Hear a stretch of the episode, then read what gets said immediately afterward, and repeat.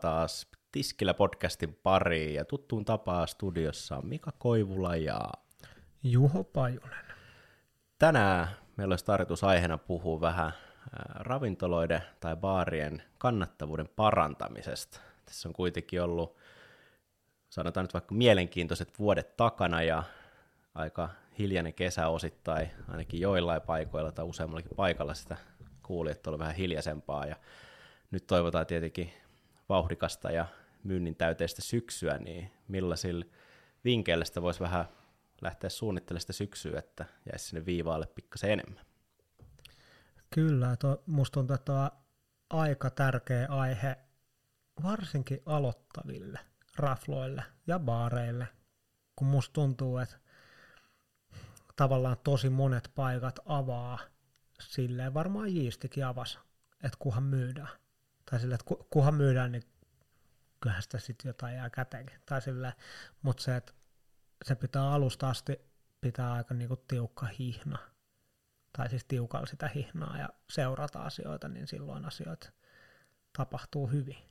Joo, mutta me ajateltiin, että vinkkeinä tai kohtina, mihin tänään paneudutaan, niin olisi niin kuin varastohallinta, ehkä varastokierto ja niin kuin sitä kautta katteen tai tuloksen parantaminen, sitten äh, mitäs muuta meillä Annoskoot. On? Annoskoot.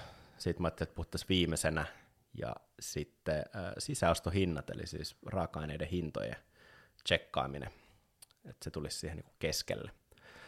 Mutta jos me aloitettaisiin esimerkiksi tuosta niin varastokierrosta, mikä on äh, aihe, mitä mä oon myös tässä yrittäjä kohta vuosi täyteen riippuu milloin jakso tulee pihalle, mutta noin vuoden yrittäjänä kanssa puhunut tosi paljon, niin se, että koittaisi tehdä jonkunlaisen suunnitelman siihen, että mitä sitä varastoa kierrättää. Et varsinkin juomatuotebaareissa joku voi korjata, jos se on väärässä, mutta todennäköisesti noin 90 pinnaa myynnistä tulee noin 10, 10 pinnasta tuotteita, eli aika paljon niin sama tavara siellä kiertää. Silti siellä on hylly täynnä erilaista tuotetta ja pulloa, mitkä pääsääntöisesti kerää vaan pölyä. Niin mä itse suosittelisin, että sitä lähtisi myös miettimään sillä, että lähtisi pienentää sitä varastoa ja koittaisi suunnitella, tehdä semmoisen suunnitelman, millä sä saat sen koko varaston tavallaan niin kuin töihin. Ne on kuitenkin tuotteet, jotka on jo sinne ostettu hyvin todennäköisesti tämän jakson ulostuloaikan noin sieltä maksettu, ja ne vaan niin kuin odottaa, että ne muuttuu uudestaan rahaksi. Kyllä. Ja se, no, mä tietysti ajattelen kaikkea jiistin kautta, mutta jiistillähän meillä on no, ollut valikoimaa jotain 20 ja 30 missä väliin. Ja totuus on se, että meillä on kuitenkin safkakauppa isompi kuin, niin kuin olutkauppa, niin sitä aina välillä saattaa näyttää siltä, että joku jää homehtua sinne. Niin se, miten me saadaan, ja missä on vielä sitten niin kuin ero tisleisiin, että ne menee oikeasti vanhaksi. Että ne pitää oikeasti laittaa liikkeelle, että ne ei niin kuin, jos se ei liiku itsestään, niin on pakko liikuttaa, koska muuten ne pitää heittää roskikseen ja se ei käy niin kuin kenellekään tietenkään. Niin meidän tapa on se, että meillä on aina ruualle suositeltu juoma tyyli. Meillä on useimmiten siis saattaa lukea vaikka, että on ruoka-annossa sille on suositeltu session IPA. Ja sitten mä pystyn, tosi monet ihmiset sanoo, mä otan tuon suositellun. Jos meillä on kolme neljä erilaista session IPAa, niin sitten jos on yksi, mikä ei liiku muuten, niin sitten yhtäkkiä se, siitä tulee se tavallaan, mikä me annetaan siihen paritukseksi.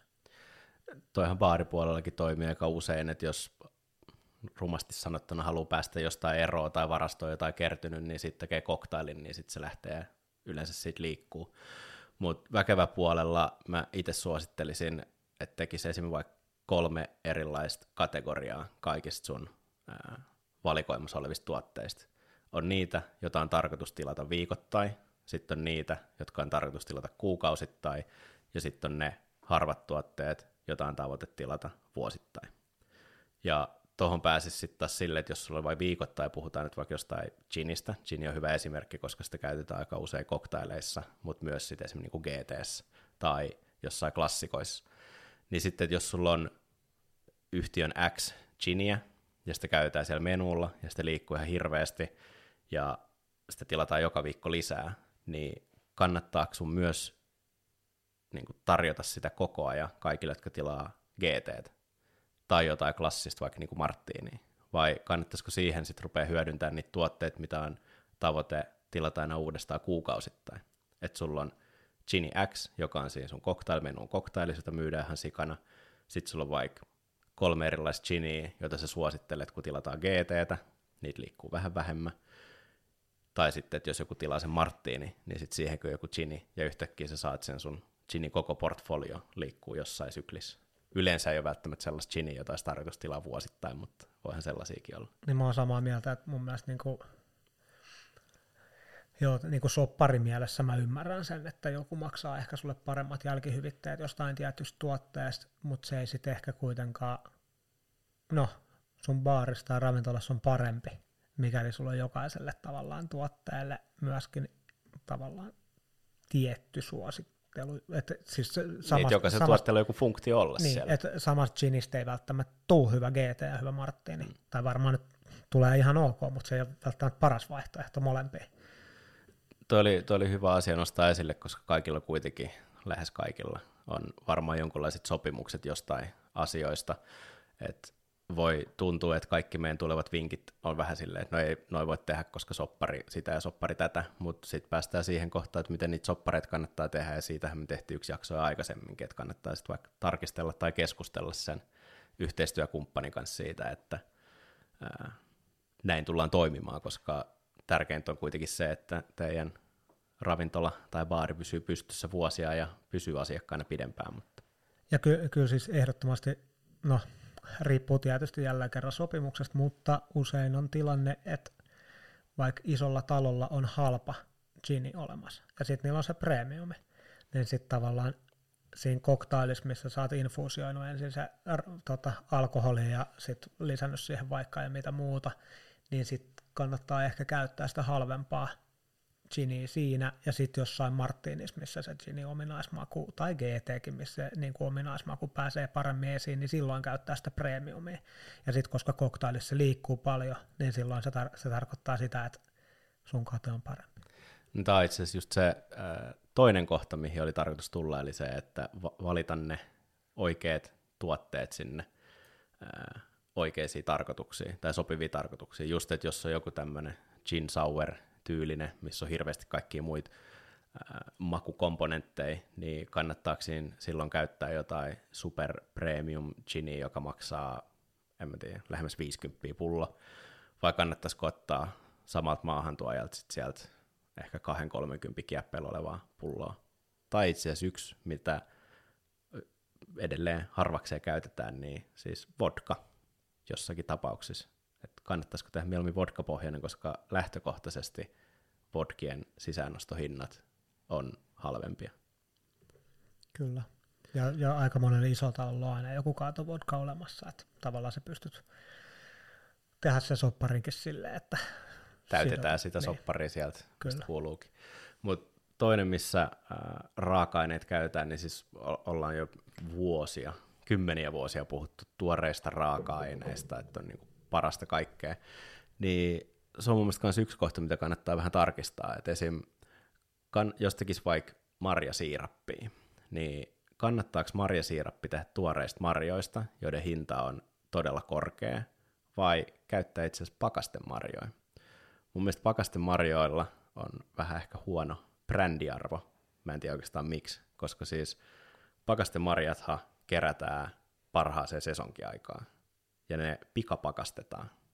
Eli nehän on niin kuin, ne on parasta saatavilla olevaa, ne on vaan pistetty pikapakkaseen. Ja yhden kokin kanssa mä keskustelin tässä, ja se ihmetteli samaa, että minkä takia pakastemarjoja ei käytetä esimerkiksi tuollaisessa siirapin teossa. Koska silloin kun se pikapakastetaan, niin se marja sulkee sen kaiken makukomponentit sinne sisäänsä. Jos joku on pidemmällä elintarviketiedossa kuin minä, niin please lähdetään keskustelemaan aiheesta ja korjatkaa, jos mä oon väärässä. Mutta Marja siis silloin sitoo sisäänsä sinne pakastettuun Marjaan se kaiken ma- maun, mitä se pitää sisällään. Sitten kun sä uutat se siihen veteen ja se sulaa, niin se vapauttaa. Toisin kuin sitten taas se tuore marja, niin samalla lailla kuin sitruksetkin, että heti kun se irtoaa siitä kasvista, niin se rupeaa pikkuhiljaa luovuttaa sitä omaa makuunsa pihalle. Eli se tavallaan se maku heikkenee koko ajan. Loppujen lopuksi se menee pilalle ja vanhenee, eikä enää maistu hyvältä niin suosittelisin vähän ehkä tarkkailemaan varsinkin esimerkiksi nyt vaikka näissä marjakoktaileissa ja siirapin teossa, niin pakastemarjojen mahdollisuutta. Kyllä, ja siis voisikohan tuota teoriassa käyttää noissa sitruksissa? Toki se vaatisi aika paljon tilaa ja pakastime, tai siis pikapakastime, että niin, että silloin kun sitrukset on parhaimmillaan, niin puristaa, vakumoidaan ja pikapakastaa, niin sitten sulla olisi tavallaan, no, sitten sulla olisi halvempaa mehua ympäri vuoden. Tämähän on siis todella hyvin yleistä ihan meidän niin kuin lähimaailmassakin, että Tanskassa on iso firma, joka myy, onko se Bar Just, Bar Juice, jotain sinne päin nimellä, ja silloin kun mä olin uudessa sellaisessa Wellingtonissa, niin me käytettiin lähes ympäri vuoden ää, pakastettua sitruuna- ja limemehua, johtuen siitä, että meidän omistaja osti ennakkoa, eli vähän niin kuin rojalttina ää, sitrushedelmiä, jolloin se sitrusmehujen myyjä mehusti eniten, kun oli sesonki, koska se sai halvimmillaan, ja se pakasti se. Ja me sulatettiin se ja käytettiin, ja se oli siis täysin tikis. Ei siinä ole niinku mitään. Että kyllä se niinku siinäkin päässä menisi. Mutta sitten voidaan tulla vielä siihen, että mehujen käyttö ää, jonkun verran ainakin.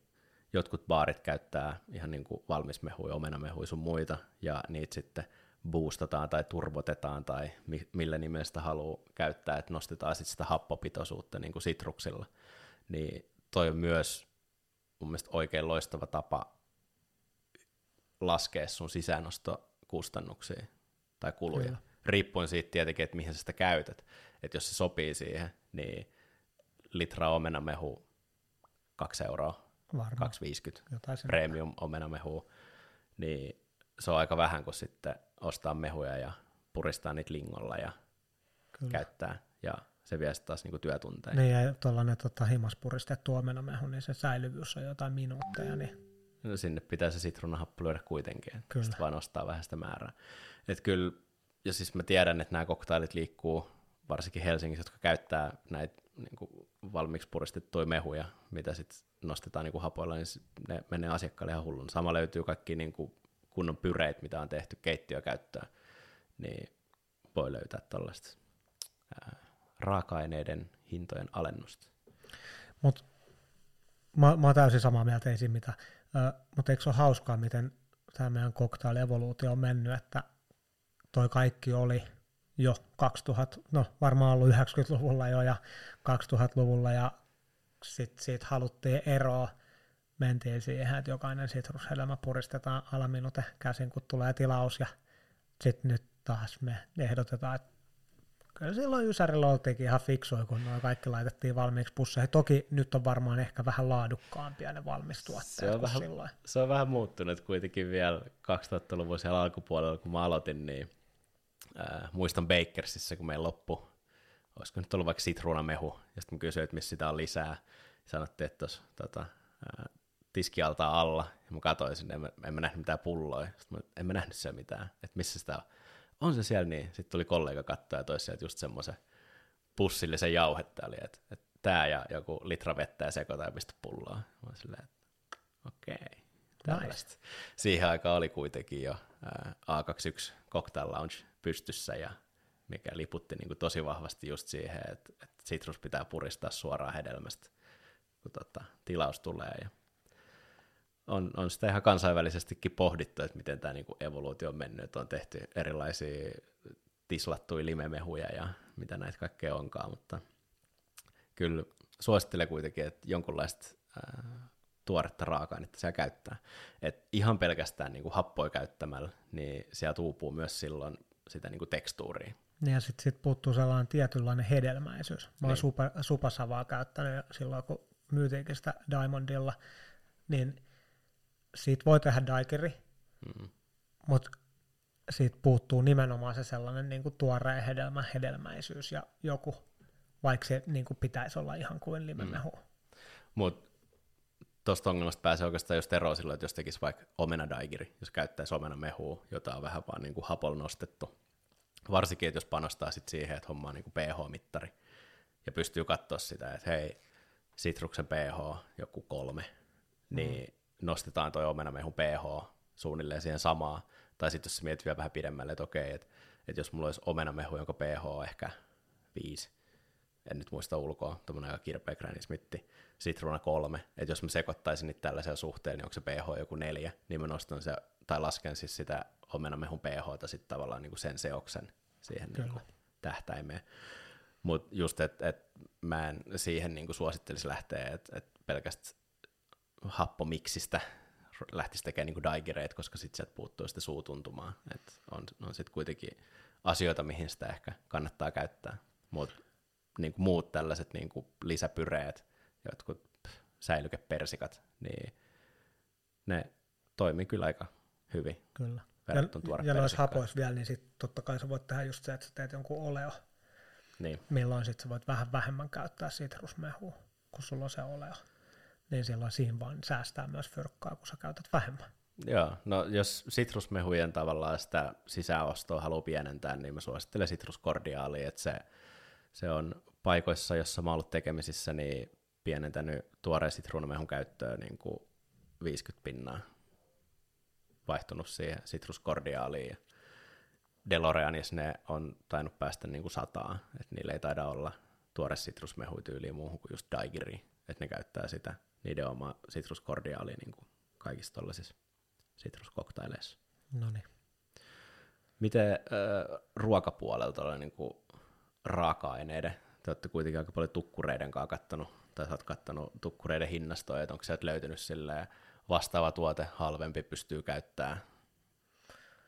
Tota, tota, pakko sanoa, että mä en vastaa meidän keittiöpuolesta, että meillä on Johanna, joka vastaa siitä, mutta totta kai siis no, kilpailutus on varmaan tärkeä.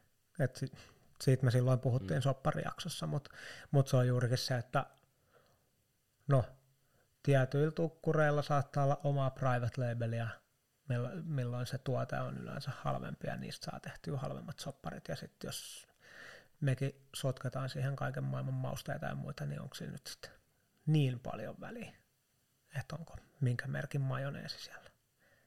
Mutta joo, ei, mä en ole niin tarkkaa safkapuolella katsonut sitä, mutta voisin hyvin kuvitella, että on ihan va, niin kuin samat säännöt tai niin, varmaan vielä enemmän hyödynnettävissä kuin, niin kuin baarialalla.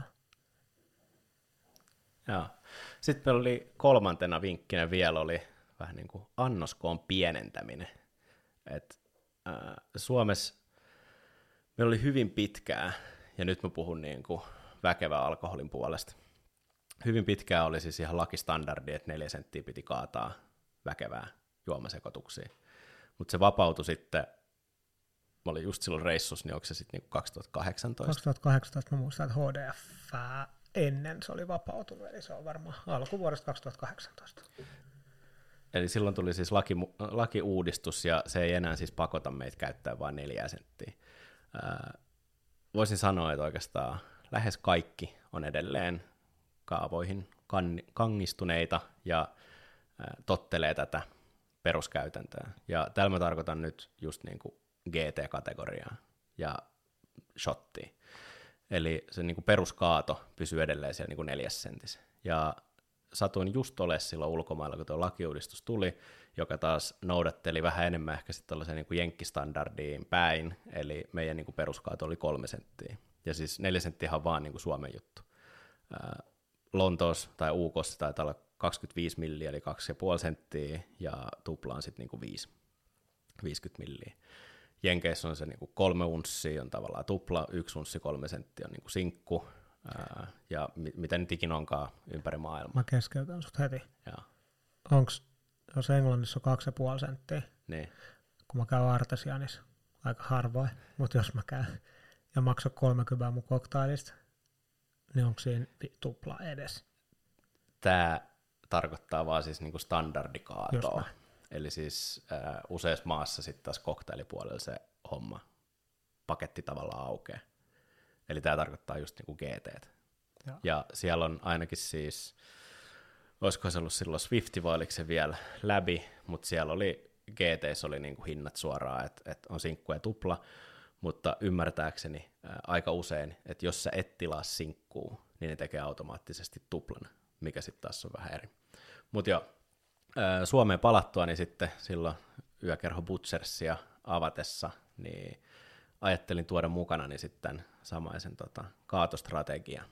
Ja Eli siis tarkoittaa sitä, että me pienennettiin meidän peruskaatoa kolmeen senttiä ja nostettiin sitten taas koktaileissa, riippuen juomasta, niin neljästä puolesta kuuteen. Ja syy, miksi tähän lähettiin, oli se, että kun on kyseessä niin kuin iso volyymin paikka, niin saadaan suurempi hintaero gin tonicille ja gin sourille. Sitten taas jos hypätään vähän taaksepäin, niin aikanaan kun oli vielä Libertissä ja oli tasahinnoittelu, niin silloin kaksi asiakasta, kundit, toinen tilas Henkka GT ja toinen tilas Kurkkusaueri. Ja silloin me GT taisi maksaa 12 euroa ja koktailit 12,50. Ja silloin se GTn tilaaja oli mulle silleen, että hänellä on huijattu olo, että hän sai vaan GT, kun kaveri sai kaikkea tollasta, se maksoi vain 50 senttiä enemmän.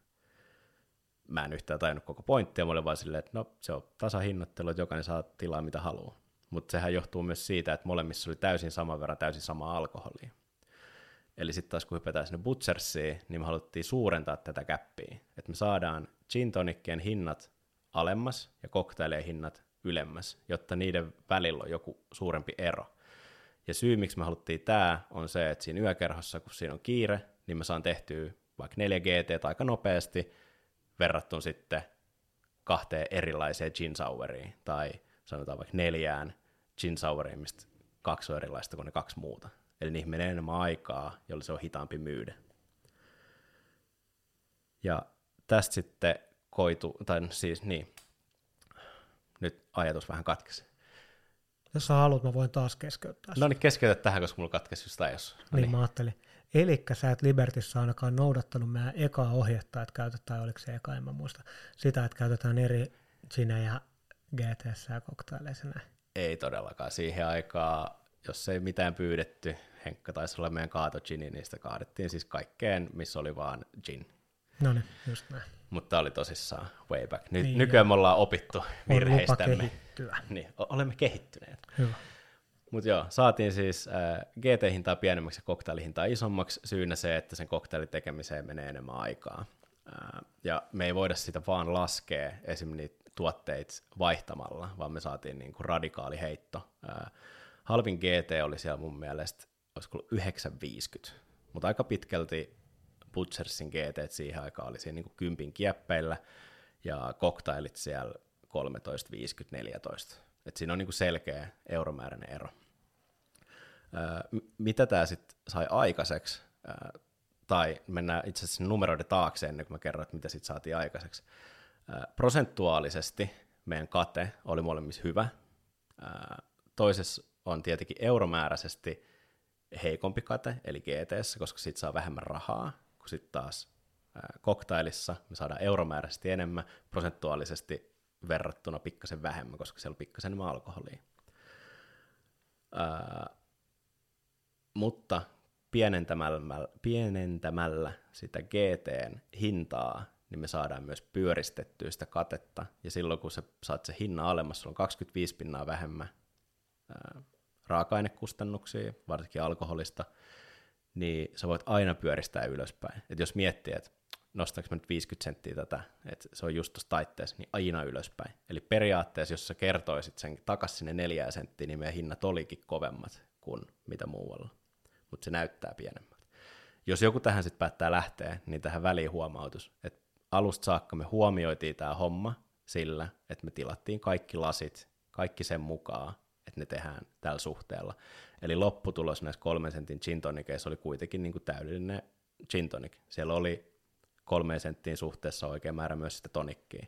Et nyt jos lennosta lähtee tuota vaihtaa ja on vähän isommat highball-mukit, että sitten sinne on menossa sitä tonikkiä liikaa, niin sit se ei välttämättä toimi. Eli täydellinen lopputulos oli kuitenkin aina se idea siinä.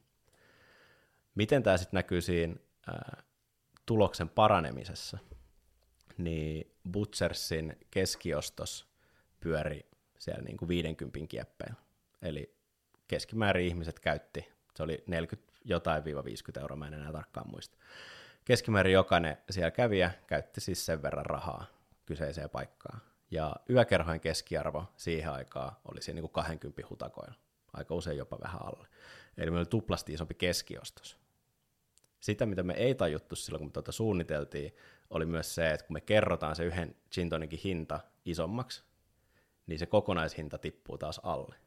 Eli yleisesti, hypoteettisesti neljä kundia tulee ottaa GT, ekat juomat siinä baarissa, niin neljän GT hinta on alle 50, joka johti siihen, että se ensimmäinen niistä on silleen, että mitäs kaverit, tehdäänkö niin, että mä maksan tämän rundi ja te hoidatte seuraava. Ja siinä hetkessä me lukittiin jo se, että niiden kaikkien keskiostos on tuplakilpailijoihin nähden. Pam. Tietenkin meidän keskiostokseen vaikutti se, että se oli todella hyvä pöytiin tarjoulutiimi, joka hoiti sen, että myös pöytiin tarjouluspöydissä se keskiostos oli korkea. Niin ei se varmaan ihan niin yksinkertaista, että pelkästään tota, annoskoko laskemalla ja hintaa nos, tota, samaan aikaan vähemmän laskemalla, niin keskiostos nousee. Että kyllä se vaatii varmaan muutakin taustalle, mutta ihan hyvä niin kuin, todellakin vinkkinä. Joo. Ja tämä on siis varsinkin kaikki paikat, jotka myy volyymia, niin suosittelisin ottaa harkintaan. Et se näyttää, näyttää paperilla hi, hinnastus pienemmältä. Tietenkin me tehtiin kaikki siis täysin läpinäkyvästi, eli kaikkien luki, että annos koko on tämä, ja siellä se oli esillä. Kukaan ei siitä napissu kertaakaan se mun työhistoria aikana, paitsi kun tultiin shotteihin. Tähän, t- tähän iso syy on myös kassajärjestelmä, jota me käytettiin, koska siinä vaiheessa kakkosen shotit oli jo niin kuin todella mainstream, ja me ei oikeastaan voitu myydä kakkosen shotteja, koska meillä oli kassajärjestelmässä kaikki oli kolme tai sitten puolikas siitä, eli 15. Me oli tosi vaikea myydä kakkosen shotteja. No joo, mutta toi on varmaan niinku tekninen haaste ja sen pystyy taklaa, kun vaan jotenkin sanoo jollekin, että koodatkaa vähän. No sitten me ruvettiin laittaa sinne niitä yleisimpiä shotteja niin kuin kahden sentin annoskoossa, että me saatiin tota korjattua, mutta se oli ää, alkuun, ei, ei osattu varautua tähän. Mutta joo, toi tuosta niin peruskaadosta. Ää, sama strategia mä otin myös sit seuraavaa paikkaa, missä mä olin versioni, eli äh, Mariotin Autograph Hotelli, eli hyvin äh, jenkkejä odottava äh, hotelli, ja siellä moittiin tämä sama, mutta siinä oli tietenkin ideana vähän samaa, että sitten jos sinne saadaan sellaista kunnon cocktailbaarimeininkiä ja ison volyymin kauppaa, niin saataisiin toteutettua toi Butchersin malli, mutta myös se, että amerikkalaiset on tottunut siihen äh, annoskoko strategiaan, koska se on aika lailla niin kuin heidän koti juo, juomakaato. Eli kaksi unssia, kuusi senttiä on se tupla ja niin edespäin. No siellä me ei päästy sitikin toteuttaa sitä niin kuin volyymipuolelta sitä kauppaa. Katteet tietenkin meni prosentuaalisesti niin kuin kuuluukin, koska ne on laskettu sinne.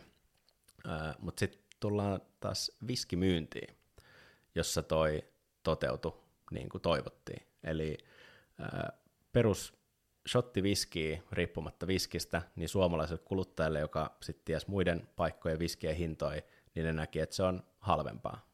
Ja niinhän se oli, koska se oli 25, 25 pinnaa pienempi kaato.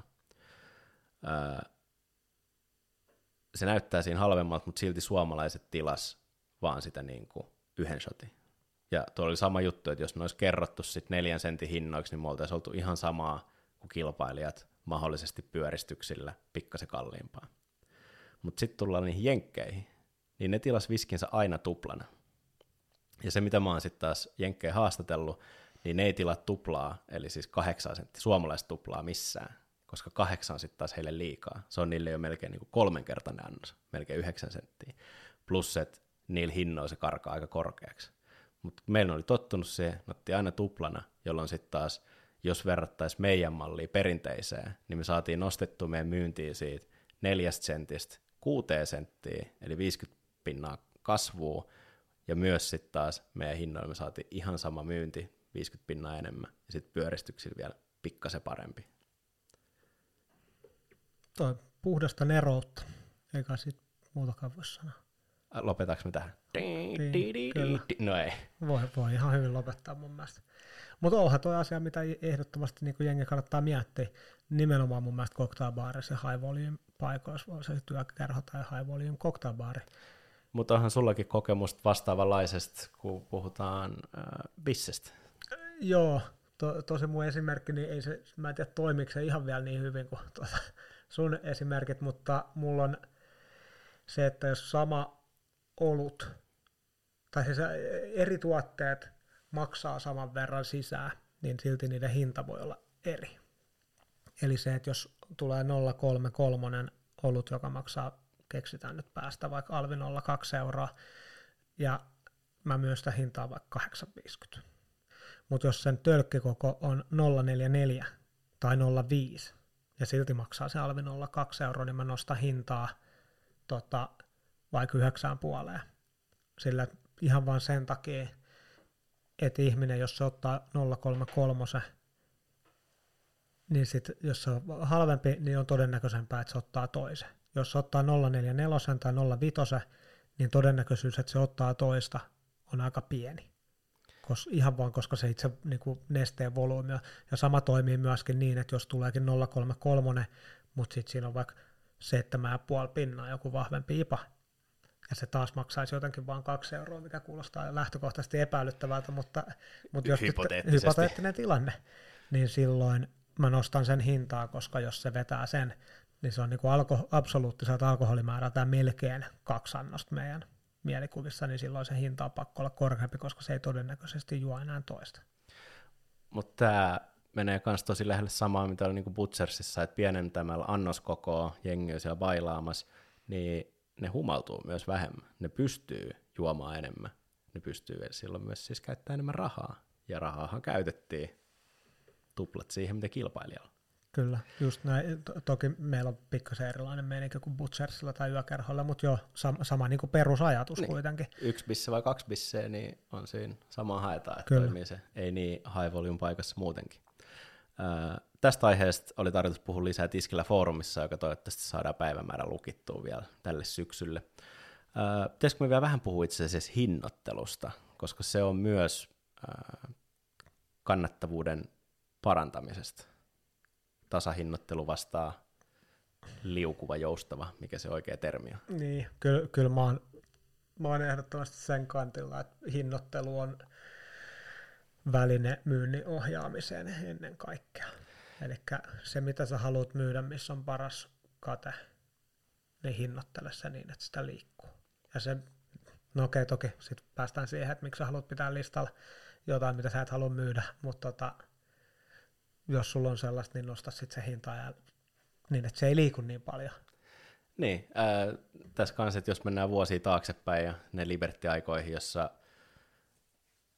oltiin ehkä, en enää muista ihan tarkalleen tuonne vuoteen 2014 vai 2012, että oltiinko suunnan näyttäjiä, mutta siis siellä otettiin tasahinnoittelu, silloin kaikki koktailit maksoi saman verran, ja silloin ideana oli just se, että ei manipuloida sitä asiakasta, että se saa tilata mitä se haluaa.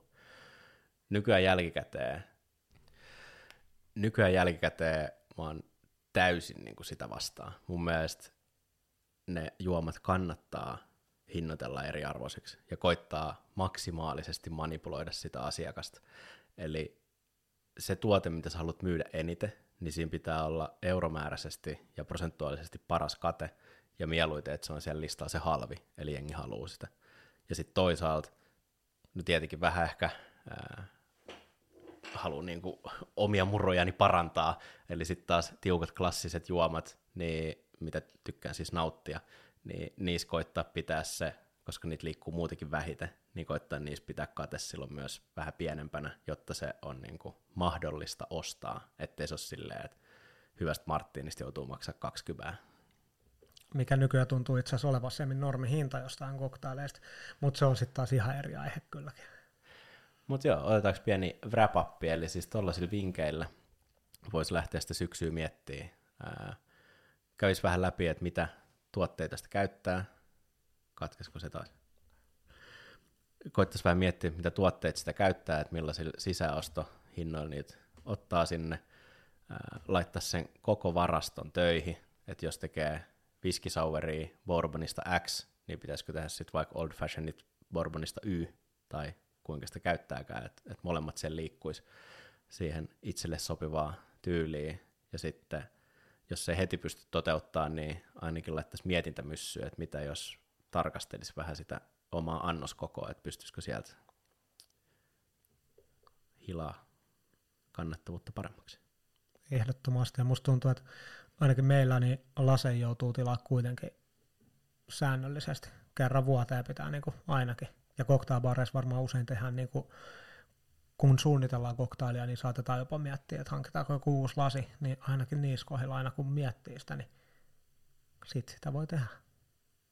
Sitten sitä saa kannattavuutta taas ylös ja en itse asiassa tiedä, että pitääkö kaikkeen juomia aina olla se kolme senttiä tai neljä senttiä, tai sillä, että voiko olla niin, että osa juomista on kolme, osa neljä, sä pystyt käyttämään sitäkin silloin siihen myynnin ohjaamiseen. Just näin, ja siis, tota, siis käytän, kun mennään sitten taas cocktailmenun suunnitteluun, niin varsinkin nykyään, kun pre-batchataan pohjii, niin siis nehän saattaa sisältää niin kuin ihan mitä vaan. Ja makuu siinä haetaan. Siellä voi olla highballi, koktaili, joka sisältää kolme senttiä, eli vähän niin kuin vastaa sitä GTtä, jos se on maullisesti just siihen sopiva, ja kaikki lasimallit ja muut huomioida. Et se on vaan niin kuin sinne päin. Kyllä. Sitten voidaan varmaan alkaa laittaa hommaa pakettiin. Tässä on tässä aikaa vierähtänyt. Jos herää näistä asioista ajatuksia tai erimielisyyksiä tai mitä ikinä, niin laittakaa somessa viestiä ja katsotaan, että saadaanko me näillä Suomen ravintolakenttää sitten parempaan kannattavuuteen ja rikkaampaan tulevaisuuteen. Kiitos kaikille kuulijoille jälleen kerran. Kiitos. Ensi kertaa. Hei hei.